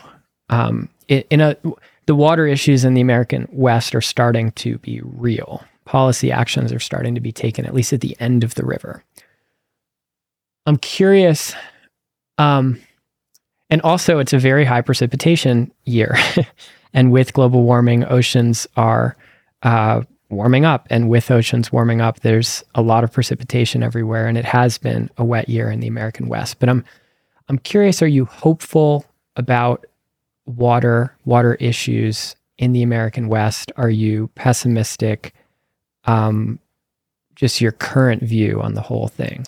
Well, I think I think that um, it's not just that people are quote unquote waking up; it's that the situation has become so dire that it can no longer be ignored. Um, you know, it's a fascinating story. I mean, you know, Wallace Stegner famously said there, you know, there's a single cardinal fact about the geography of the American West, and that that's the the undeniable reality that west of the hundredth meridian, which is a line of longitude that basically goes from Manitoba to Abilene, Texas, um, south of the Canadian border, north of the Mexican frontier, and east of the Sierras in California, there's no place that gets more than 20 inches of rain a year. And and cities like Reno and Vegas and Phoenix get seven inches of rain a year, as much as can fall in an afternoon in Miami. And so that whole area was known as the Great American Desert. But deserts imply austerity, and Americans don't do austere. So as the frontier moved west, the nomenclature of place changed, but the ecology didn't. So suddenly it was, you know, the Great Basin or the, you know, the something butte or the something plateau. But the harsh reality remained. And when the Mormons moved west in the 1840s, they settled in the Salt Lake Basin and immediately, in this kind of amazing way, set to work creating Zion. And I mean, literally within hours of arrival, they were cultivating fields. And eventually they brought six million acres into cultivation and irrigation. And that became a kind of model, an ideal. And, you know, as the frontier moved west, um, it was promoted with the rigor of 19th century science that the reason there was no rain west of the 100th meridian was because the fields hadn't been tilled. That if you tilled the fields, somehow the rain would magically come. Those years were flood years too, the late 1800s, when the Mormons first came. In that decade, many of the first Mormon towns were completely wiped out in floods. There was a lake in central California the size of Lake Michigan. Well, they, they were lucky to arrive when they did in that in that sense in terms of irrigation. But I think the the main thing is that as the frontier moved west, there was all this sort of propaganda from railroads and developers that you know the American West was just the agricultural potential was bounti- bountifulous. Um, that if we just turned over the soil, the rain would come, and and people like John Wesley Powell was saying the obvious that that um, the dream of the Jeffersonian ideal of 160 acres per family might have worked back east, but west of the meridian, it was delusional that 10,000 acres wouldn't be enough if there was no water for a family, and and and 160 acres could be too much if it, if if someone didn't, you know, if you had water, that would be enough, kind of thing, you know, and um, and so as it became clear that the rain wouldn't come just by turning over the soil, then the rain had to be brought the water had to be brought to the soil. And so the success of the Mormons became almost um, national policy as we sought out to green the desert, right? And um, that's what the Bureau of Reclamation was all about. And at the end of the day, after all the rivers have been compromised, um, in all the American West, only about an area the size of the state of Missouri has been brought into cultivation, and much of that by groundwater as opposed to river water, right? And and yet and so the reality remains. And and um, in the meantime, we've compromised uh, all these rivers, and the population continues to grow. You know, and they're, they're now 40 million people. Some of the fastest growing metropolitan areas right, of the last right. three and, four and, but, years. But the other, the, the really, I think one of the things about the book River Notes that that you know, is interesting, but also perhaps disturbing, is that it challenges some of the fundamental myths of the American West. You know, the idea that we could bring it into cultivation, uh, or the fact that, you know, right now, um, you know, the, the vast percentage of the water consumed is not going to swimming pools or golf courses. It's going to agriculture and much Alfalfa to being the- alfalfa Yeah. for dairy cattle or hay for for cattle, and yet the all of that is not produced. Um, I mean, all the um, um, 250 million acres of land that is given over to grazing rights produces less than 10% of America's meat, right? And, And uh, some of the alfalfa was was being was being shipped to Saudi Arabia as Yeah, a form of water export. oh no, I've I've written all of this in this new version of the River Notes book, but but I mean, I think I I I think this is this is really the challenge in the American West is is um, you know this conflict between agriculture and of course urban expansion, you know, and um, right now. Um, you know, we're seeing we're seeing mercifully because of the high snow melt that the reservoirs of of uh, Lake Mead and, and Lake Powell have, in the case of Powell, gone up 40 feet since its lowest point, and similarly, the Great Salt Lake has increased in by about three feet in you know height, which is all great, but it's not clear that the the drought that's now been with us for a generation has really ended. 30, 40 years. Yeah, the reason I bring up the floods of the 1860s, 1870s is is there um, is a geologic pattern of multi-decadal drought punctuated by multi-year uh, flooding and high precipitation events in the American West. It's more or less the geologic record, and so and and part of the development model that you're describing was biased by wet year. So the whole Well, even even the 1922 pact between the seven states of the basin, which subdivided the water, there is an estimate of the annual flow of the Colorado being something around 17.5 million acre feet, right? Well, it turns out that it was more like 15 million, and then as the period of desiccation came along, it dropped to more like 12 million, and then it dropped even as low as 10 million and and so you still have these seven states, um, you know, struggling over their allotments that were determined almost a century ago in a time when both the water flow was overestimated and maybe even a more moister regime. yeah. And so you have people, you had, at least until a recent resolution um, of the disagreement, you had, you know, people fighting over allotments of a scale that the river couldn't provide.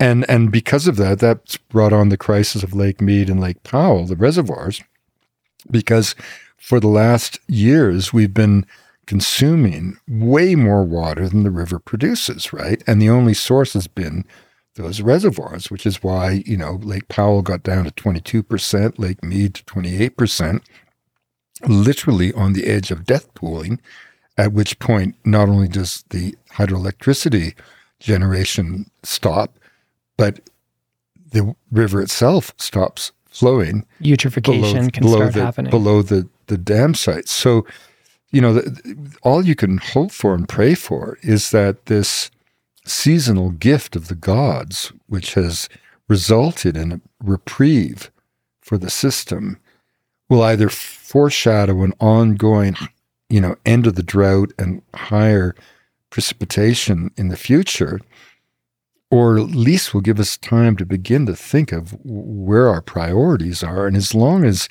the vast percentage of the fresh water of the Colorado is is used to grow cattle and alfalfa and hay and grass in, in, in country where actually none of the above belong, it, it's hard to it's hard to know what to do.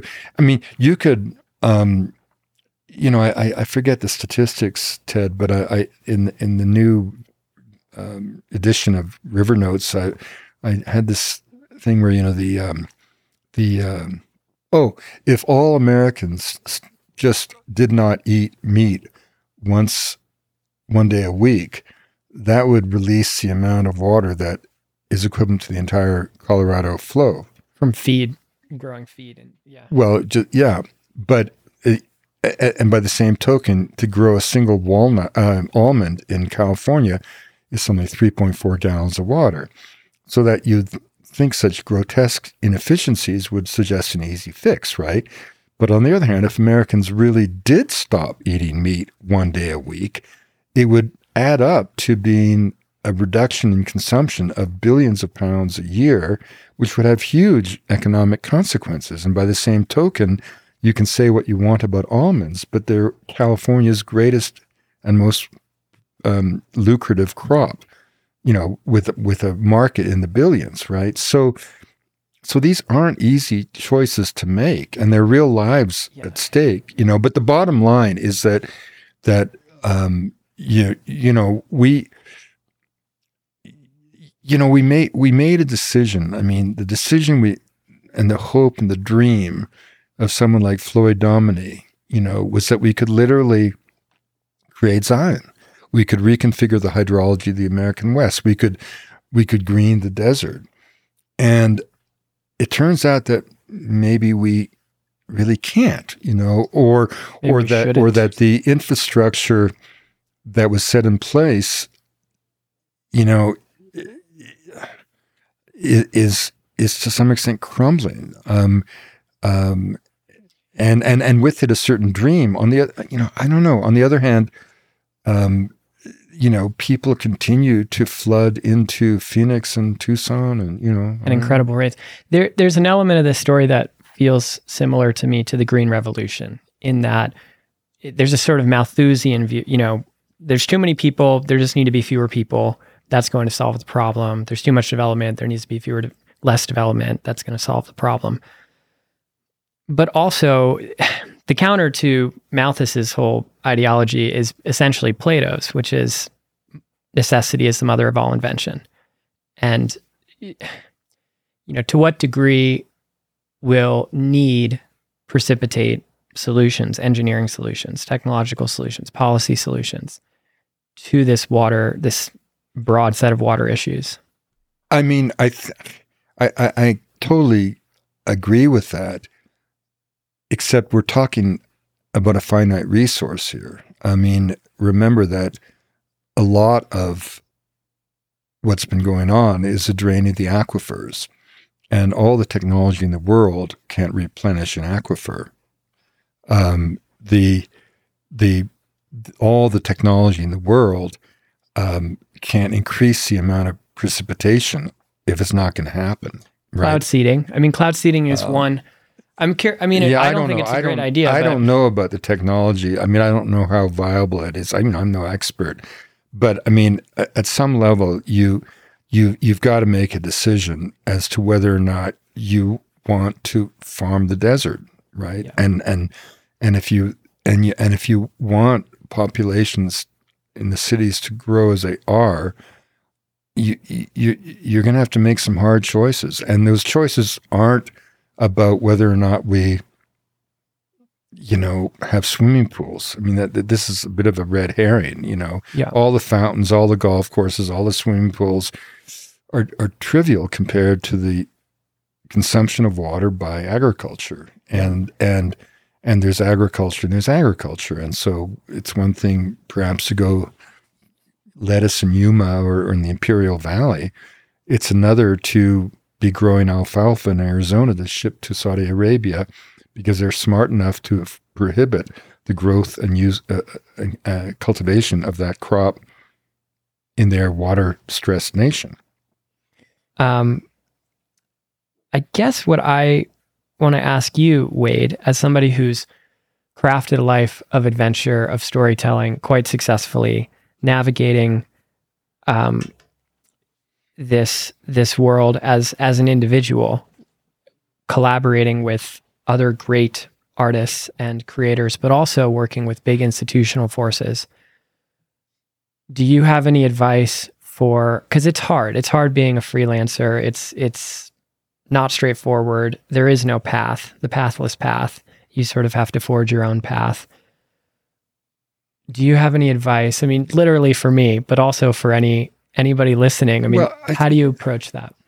You know, I I grew up in a family that was really loving and kind, but didn't do much. You know, it was a kind of classic middle class world where you thought creativity happened to somebody else. And it took me a long time to understand that creativity is a consequence of action, not motivation, right? You can't be creative if you don't do. And I learned at a very early age to jump off cliffs. And what I meant by that is, you know, I only had one word in my vocabulary, which was yes. Um, and not because I, not because I was particularly clever or anything. I just didn't know any other way to escape that kind of the confines of the circumstances of my birth. And, you know, it took me a long time to realize that, you know, um, you know, it's like Jim Whittaker said if you're not living on the edge when you're young, you're taking too much space. Or Terence McKenna famously said, you jump off the cliff and you discover you land on a feather bed. I mean, I think when you're young, you have to be an opportunist in the sense of you you put yourself in the way of opportunities where there's no choice but success, and you suddenly find yourself capable of doing things um, that would have been beyond your imaginings a couple months before. I mean, the other thing, Ted, is that you know the world doesn't exist to hold us down, but it does its best to try to. You know, just as our friends do. You know, I mean, I I've never done anything in my life where the world around me wasn't saying you can't do this. Um, and and people get so hung up about credentials. How can you be a photographer? You haven't gone to photography school, as if that's got anything to do with it, right? But look at your life. Your life is exactly you. You've modeled this kind of way of thinking and living in the best sense of the word. I mean, I mean, when I was young, you know, I I I used to fight forest fires, and I knew I wanted to go to college a long way from home, and I and I would run into these American draft dodgers in our fire camps, and they were so irreverent. They'd tell our bosses to piss off. And one of them had the Life magazine with the Harvard student strike on the cover from 1969, I guess. And I said, in this atavistic way, I said, you know, that's a college I want to go to, you know.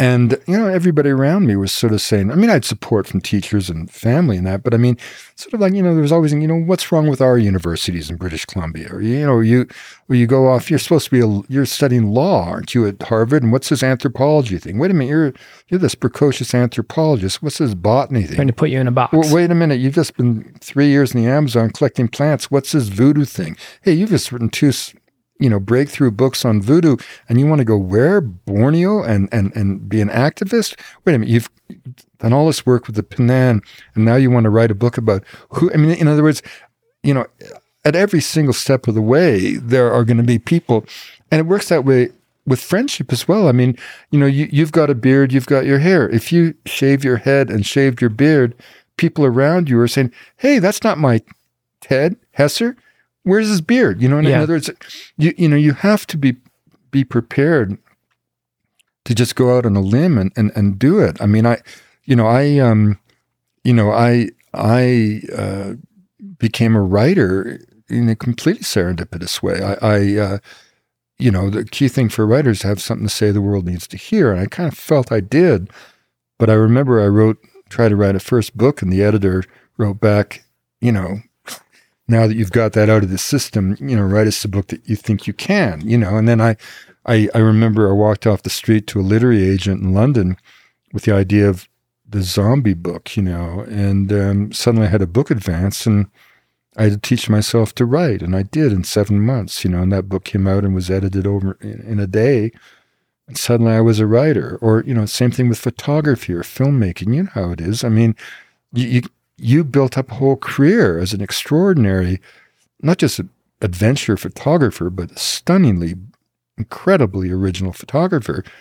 And you didn't do it by going to photography school, although that could help some people. You just went out and did it. Yeah. Um, and uh, you know, I I I think the other thing is that you know we we a vocation or a career is not something you try on like a jacket. It's something that builds around you step by step. Nothing is a waste of time unless you make it so. Um, nothing is beneath you, and you see it that way. I mean, for example, you know, I, I graduated from from college with a good record and two years in the Amazon, very precocious young botanical explorer.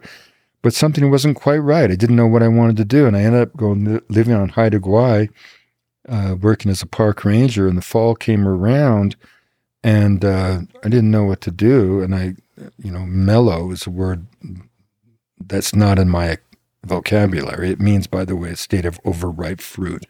I've never wanted to be mellow. And um, I was going crazy with inactivity. So I just lied about my credentials and hired on as a forestry engineer and spent a year in one of the one of the most interesting logging camps, right? Now, my poor father at the time, who had spent half of his savings, not his income, his savings to send me to Harvard, suddenly there I am taking a job at the lowest, you know, sort of level of logging camp.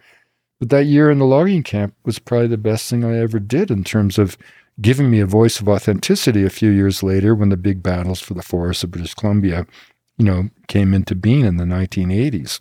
So, you know, I I've always lived sort of, you know, pessimism is an indulgence and uh, despair an insult to the imagination, orthodoxy the enemy of invention. Do what needs to be done and only then ask whether it was possible or permissible. I mean, but above all, I say to young people, be patient. You know, the pressure upon you is so intense. And, you know, a, a vocation or a career is like a marriage, easy to get into, but hard sometimes to get out of, you know. And um, um, and you have so much time. I mean, we only retire at 65 because in the 19th century, Bismarck tried to bring in Social Security to quell labor unrest, and he picked an, an age at which most people would be dead. Well, you know, people of your generation are likely to live into their 90s. There's so much time. And and you know, you you you have to be patient and give your destiny time to find you. I mean, I I mean, I I only can say this in retrospect, but I mean, I, I remember one turning point for me when I came out of that logging camp, kind of desperate at the age of 23 or 24, 25 to know what I was going to do with myself.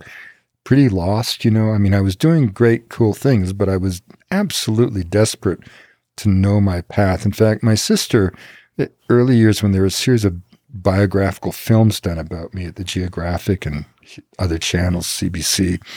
My sister said what they've all missed is how tough you were. And what she meant by that is not physically tough, but at a time when no one was more desperate to know their path, I didn't compromise. Mm. Not because I didn't want to, I really wanted to. I didn't know how to compromise. Mm. I couldn't see any vocation like a, everyone felt like a, a kind of a cupboard to hide myself in. I couldn't see a single way of life. I mean, the idea of becoming nothing against dentists, but I mean, the idea that I would spend the rest of my life uh, fixing teeth. It just, it just wasn't. I just, it, I, it wasn't for yeah. me. At the same time, I was so kind of desperate that I applied to law school and graduate school in botany as if they were the same thing, and I got into both. And I was saved by a fairy godmother in the guise of a receptionist at my sister's law firm where she was articling. And I walked in to pick up Karen after a long day at work, of her work.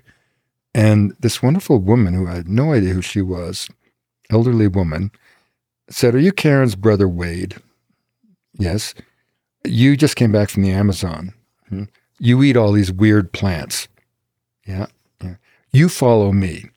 She literally took me by the hand. I was about 24, 25, and walked me back through the dusty law library where she had set up a ladder that carried me up so that I came on her instructions face to face with an old lithograph of a British solicitor from like the 18th century, you know, fat belly, wig, pointed nose, you know, etc. And she suddenly bellowed from the bottom of the ladder, Is that you? And I looked at this thing and I laughed and I said, No. And I walked back to the front desk with her, still genius. her holding my hand. and I phoned the law school and retracted my successful application. And I went off to Harvard to study with Schultes, even though I knew 100% that I wasn't going to be a botanist. I knew that working with Schultes for six years would yield something marvelous, which it, of course, did. Yeah. But again, you know, when I when I decided to work in Haiti, Schultes was appalled. You know, why would you want to do that when you could be in the Amazon? You know, but again, I saw something in that story that I thought, you know, and and I think that's sort of true. I mean, every book I've ever written, certainly One River, Magdalena, um, uh, Into the Silence, um, um, Serpent the Rainbow. You know, n- no one thought that these books could be successful. I mean, you know, I mean, or or or the subjects of interest. You Yeah. Know? Um, but you just can't listen to the voices. And and and in retrospect, you know, had I compromised and gone to law school, for example, probably would have been a pretty lousy lawyer. Uh, but certainly a disappointed man. Not that there's anything wrong with being a lawyer; it just wasn't for me. Yeah. There's a lot of wisdom there. Well, you know, I, I remember once I was uh, uh, in uh, Sibundoy in southern Colombia, and uh, with an old friend of mine, shaman Pedro Juajibioy. wasn't really a shaman; he was more like a scientist, really a botanist. And uh, he told me something really wonderful. He said, "You know, when you're when you're young, you're too young to understand the world ahead of you." And when you're old, you're too old to understand the world coming at you from below. In between, there's a narrow sliver of light that illuminates your life. And that's where you have to decide whether you're going to go blind. Whoa. You know, in, in other words, you're going to follow, are you going to follow that beacon of light to where you need to be? Yeah. And it's not easy and it, it's not never a clear thing. And, and I, It's uncomfortable. I can look back and, you know, gosh, I could have gone, it could have all gone south so quickly, so easily. At so many moments, inflection points in my life, I suppose. I mean, if a book had been a disaster or I don't know, whatever, but, you know, I, I, always, I still say don't compromise and give your destiny time to find you. yeah. Well, thank you for your time here, for those wise words. Um, thank you for sharing some of your story. I hope people um, look more into your books, into your past. Um, we've mentioned a bunch of your books here. I'll put some of those in the show notes. Um, but uh, Wade Davis, you've been an inspiration to me um, my whole life. So I hope others um, can watch this and pick up some of that some of that magic as well. Great. Thanks, Ted. And wonderful to be with you. Yeah, Congratulations on your new baby. thank you. The light is very bright at the moment.